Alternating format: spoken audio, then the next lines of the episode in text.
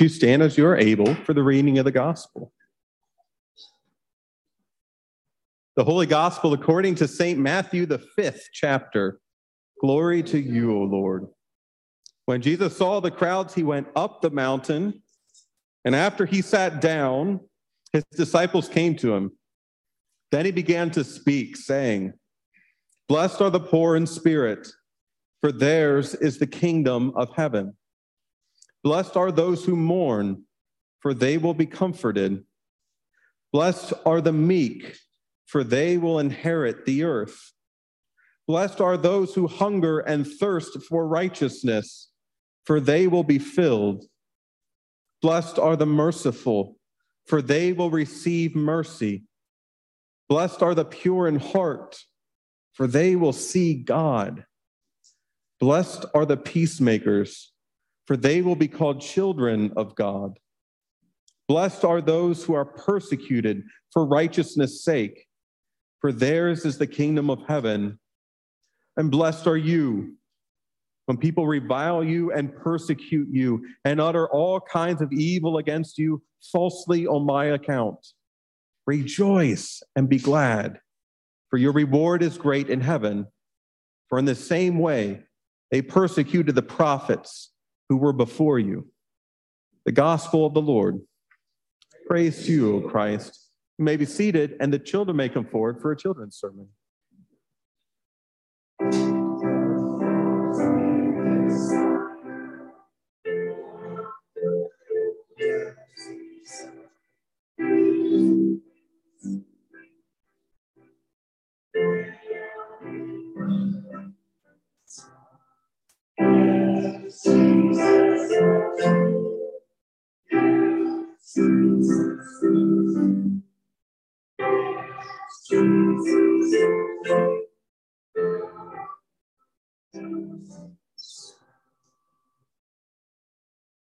Good morning.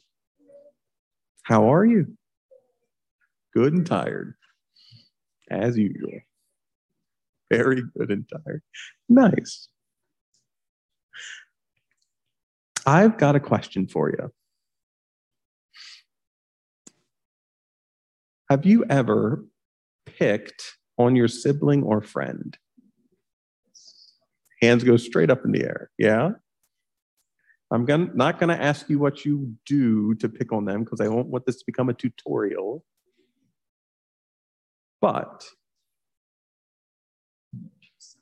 how, uh, okay, the summary. Sometimes it's mean, right?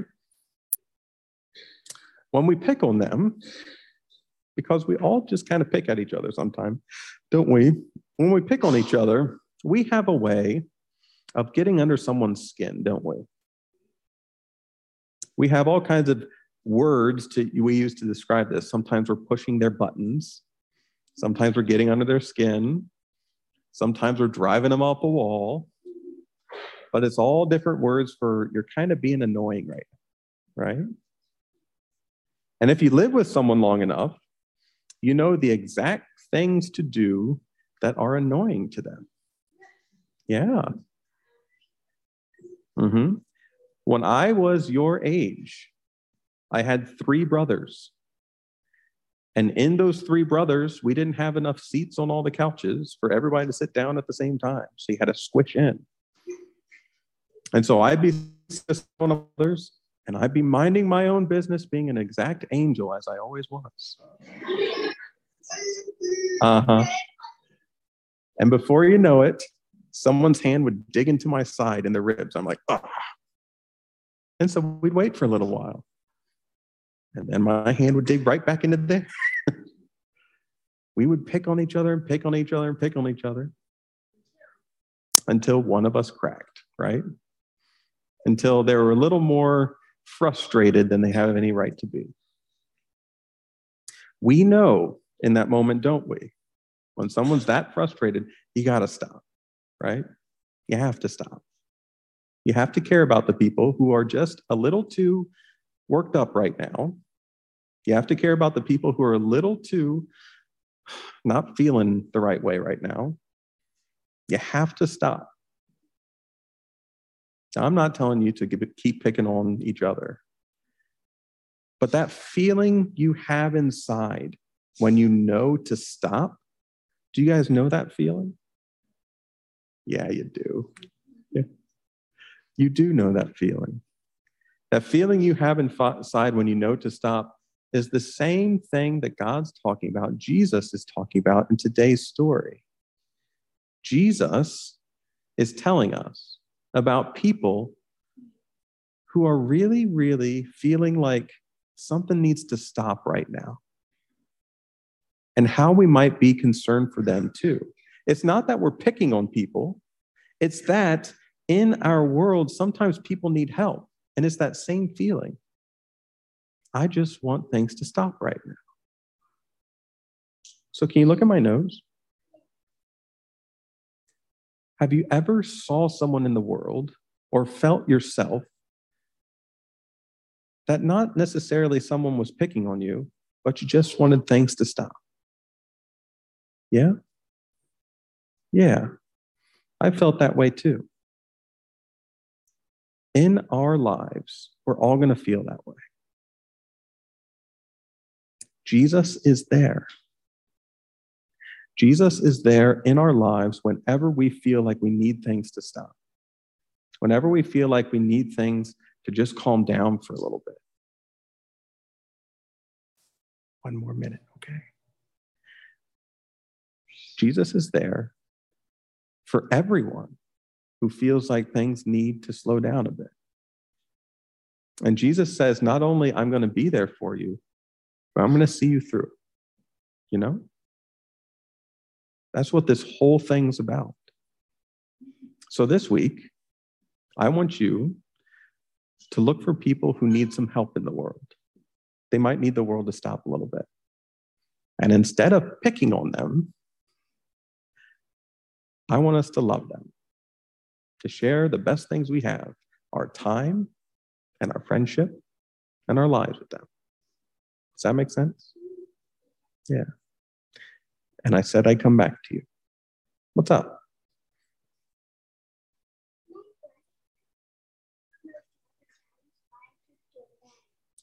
I know the feeling. Brothers keep picking on each other. But you know what the best times are? When you're getting along, you know? So maybe that's something we can try this week. It's hard. I know. It's hard, but I bet you'll be good at it. Sound good? Should we say a prayer? Let us pray. Gracious God, we all know that feeling when things just need to settle down. We ask that as you look at the world, you would be close to everyone who needs that help right now. Be with the ones who are crying out and be with the ones who can't cry out. Be with the ones who need help. Be with the ones who are picked on.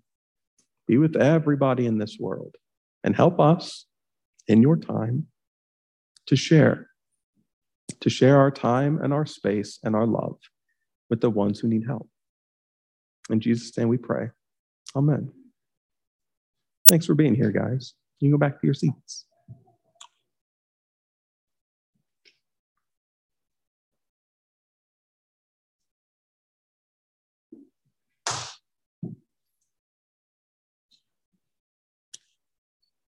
In the name of Jesus, amen. The Sermon on the Mount in chapters 5, 6, and 7 of Matthew is a long, long sermon of how Jesus not only views the world, but instructs the crowd and his followers to be in the world. And here in the beginning of chapter 5 of Matthew, Jesus begins the Sermon on the Mount not with a funny anecdote of what he saw that week, like most sermons. He begins the Sermon on the Mount with a list, a repetitive list of exactly where his heart is, where his focus is, where he's going to look day in and day out for the rest of his ministry.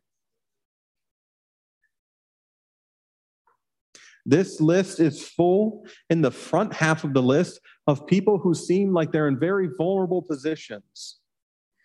The people who hurt in various ways. They're mournful and they're meek. They hunger and thirst for righteousness. They have things that don't quite seem to be filled by the world. And in this vulnerability, we see Jesus put his focus, and not just his, but the focus of his disciples and the focus of his people onto the ones who need help the most. And in the first half of these nine blesseds, we have a pattern. In the second half of these nine blesseds, we see ones that we might even want to be more like. We see ones who are peacemakers. We see ones who are pure in heart. We see ones who are even persecuted for righteousness' sake. But inside of these, it might be hard to understand them being the same kind of vulnerable. These seem like choices that you're making, things that you're doing. How are you like these ones? Even above our altar, we have blessed are the pure in heart, for they shall see God written around that ring. At one point in time, our community had a core identity of who we were in one of these Beatitudes.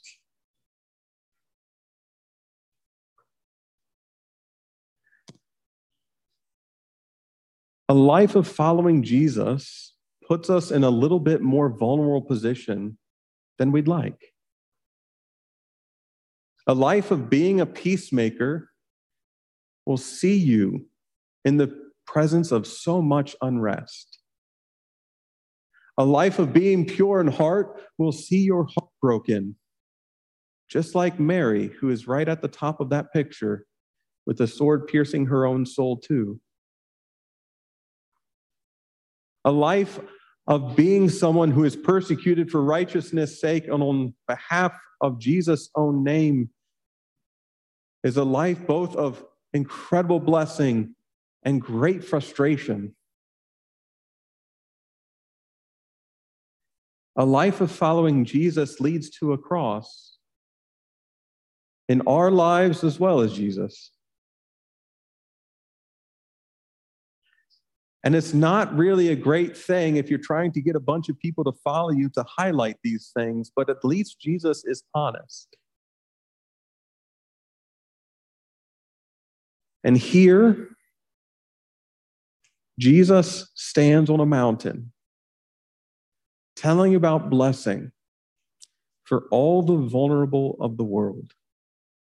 The ones whose hearts aren't as protected as they'd like them to be, the ones whose souls are exposed to the roughness of what's out there, the ones whose bodies and minds are filled with work and with weary on behalf of the ones around them.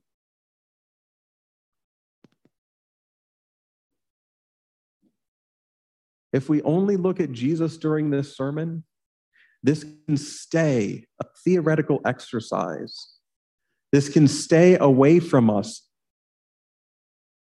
But if we turn around and we look at who Jesus is speaking to, this becomes a little bit different. Leading up to the Sermon on the Mount, there is a very short section of chapter 4 in Matthew where Jesus, having been baptized by John in the River Jordan and driven out into the wilderness to be tempted by the devil for 40 days, he then begins to do his work. And he calls a few disciples and he goes around the Sea of Galilee preaching and teaching and healing. And then there's the few verses right before this where people are coming from all over. They're coming from Judea and they're coming from Jerusalem and they're coming from the Decapolis. They're coming from the Gerasene and they're coming from all over the map of where Jesus was. And it literally says Jesus is healing all of them. And Jesus is teaching all of them. And Jesus is living with all of them. And so when Jesus climbs up on this mountain and looks down at these people, he's not looking at some theoretical life that you might be living one day, someday, by and by, but he has spent so much time with these people who are literally showing him how they are hurting and how they are groaning and how they are weeping and how they just absolutely are beat up by the world. And so he turns not to some imaginary place, but to these and says, Blessed are you.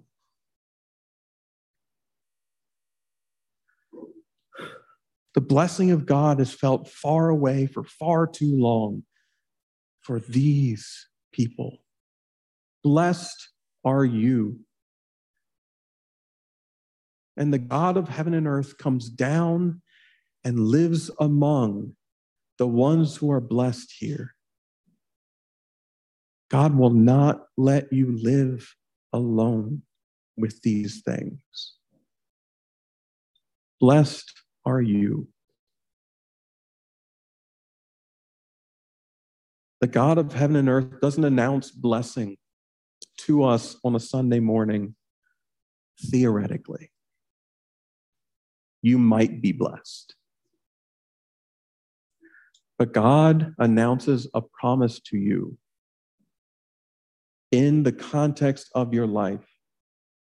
God sees what you are going through right now, understands where you are in this moment, hears your cries inside your heart that you can't get your lips to say, walks up the mountain, turns around, looks straight at you, and says, Blessed.